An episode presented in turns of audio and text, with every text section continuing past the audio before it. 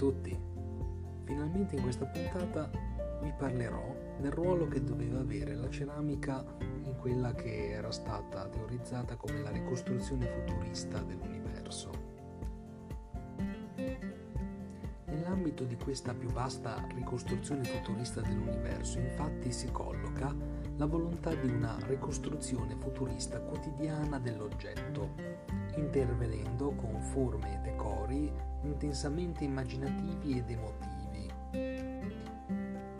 Nell'ottica futurista la ceramica diviene strumento di realizzazione di oggetti di uso pubblico, la cui commercializzazione consente anche una maggiore penetrazione nel quotidiano dalla materia come puro strumento di costruzione, cioè dalla terracotta, si arriva attraverso la creazione inventiva e talvolta provocatoria alla produzione di oggetti di forte connotazione autorappresentativa, che sono veicoli di consenso verso il futurismo.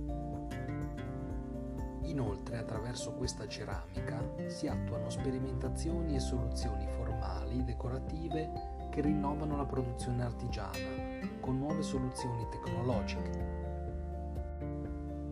dalla metà degli anni 30 si sposta su un altro livello operativo l'applicazione della ceramica, passando da oggetto a mezzo plastico di destinazione ambientale, come emerge nella parte terminale del manifesto del 1938. Dal punto di vista della valenza ambientale si considera il manifesto pubblicitario come un quadro nella strada, mentre l'oggettistica ceramica si colloca nell'intenzione di intervento ricostruttivo dell'arredamento.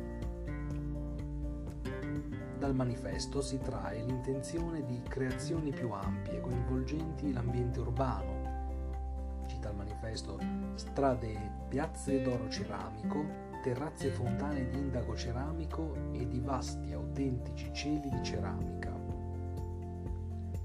La ceramica viene intesa quindi come possibilità di divenire scultura ceramica e anche di dimensione ambientale. Nell'ambito della considerazione della ceramica da parte del movimento futurista sta anche l'interesse per le pratiche artigianali, che si devono riacquisire e ricostruire futuristicamente, apportando eccezionali cariche creative e immaginative, ma con grande rispetto per la manualità artigiana. Manualità che doveva passare attraverso una rieducazione estetica in cui fosse sollecitata l'inventiva dell'esecutore e nuovi trattamenti della materia.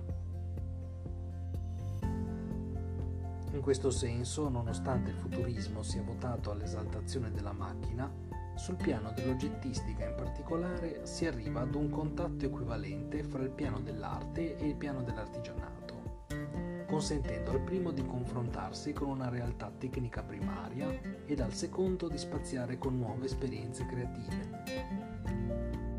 Dopo questa breve scaletta vi lascio e vi do appuntamento alla prossima puntata. Arrivederci.